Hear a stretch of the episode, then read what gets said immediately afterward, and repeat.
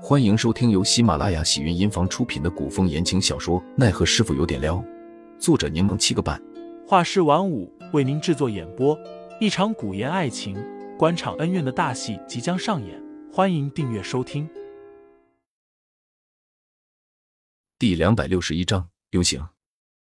现在使用美人计会不会太晚了？杜潇潇脸上情绪非常复杂，她看着张启忠，一咬牙，一闭眼。想着大丈夫能屈能伸，好汉不吃眼前亏，牺牲一点色相而已，总比被鞭子抽的皮开肉绽要好啊！张指挥使，咱们也算是相识一场。虽然我对你没太多的好感，但至少也并不讨厌你。你看在往日的情分上，是不是不该将事情做得那么绝啊？张启忠见杜潇潇态度突然转变，饶有兴趣的勾起嘴角。哦，杜姑娘，张某自认为对你已经够有耐心了。有，但不多。杜潇潇讪讪的笑笑。其实很多事情都是有商有量的嘛？不需要动刀动枪。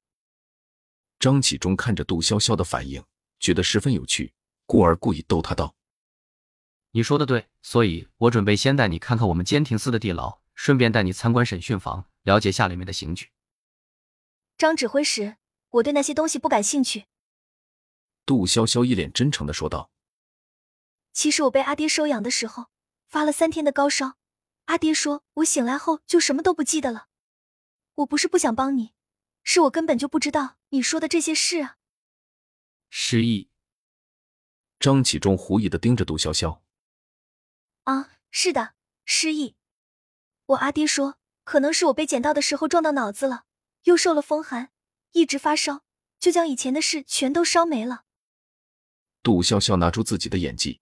情真意切的说道：“你不信，可以问我阿爹，也可以问林寒。”张启忠自言自语了句：“果真是去找林寒了。”杜潇潇没听清，也不太在意他说什么，还给对方提建议道：“你要不还是给我软禁起来吧，没事多送些好吃的好玩的，我说不定一放松，心情好了，就有可能想起以前的事了。”我之前对你还不够好。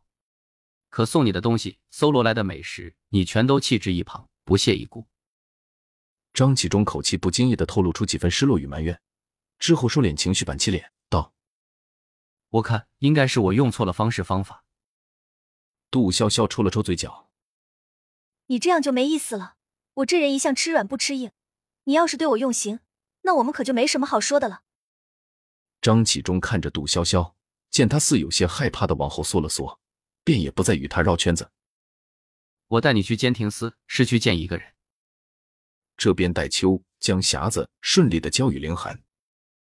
凌寒没见到他们之前的马车，问道：“修修不在附近。”戴秋掩饰情绪与表情，答道：“小姐担心人太多了，目标大，所以与我分开走的。说我们在住的地方会合。”凌寒收好匣子，没做他想。戴秋又将杜潇潇的叮嘱告知凌寒，凌寒说了声明白，便隐匿在人群之中。戴秋心事重重的回到了住处，曼东见只有戴秋一人回来，忙问对方情况。戴秋不想曼东跟着担心，便说道：“没事，等公子回来就好了，小姐他们便会一起回来的。”曼东不解问：“小姐是跟着公子一起去了，那你怎么不一起跟着？”我们上次不是说好要看着小峰的，要是他对小姐不利怎么办？戴秋心慌意乱，被曼东追问的有些烦躁。不会的，你就别问了。我们好好守在家里，等公子回来就行了。曼东愣了下，不满的嘟着嘴道：“我就是问一下，你发什么火啊？我我哪里有发火？是你老是追问个不停，我才不耐烦的。不让我参与任务便罢了，我多问一句也不行吗？”二人闹得不欢而散。监亭司的门口停着一辆马车。张启忠下了马车，朝杜潇潇伸出手。杜潇潇忽略对方的帮助，扶着车辕，动作缓慢的下了马车。他忽然觉得这情景有些似曾相识。曾经魏文南也这样拒绝过张启忠。杜潇潇幸灾乐祸的觉得张启忠可真惨。看着森严的监亭司大门，杜潇潇满心疑问。实在不知道张启忠带着他来这里，到底是要见谁。监亭司地牢守卫森严，入口是漆黑的铁闸门。见到张启忠前来，厚重的闸门被拉开，发出巨大的声响。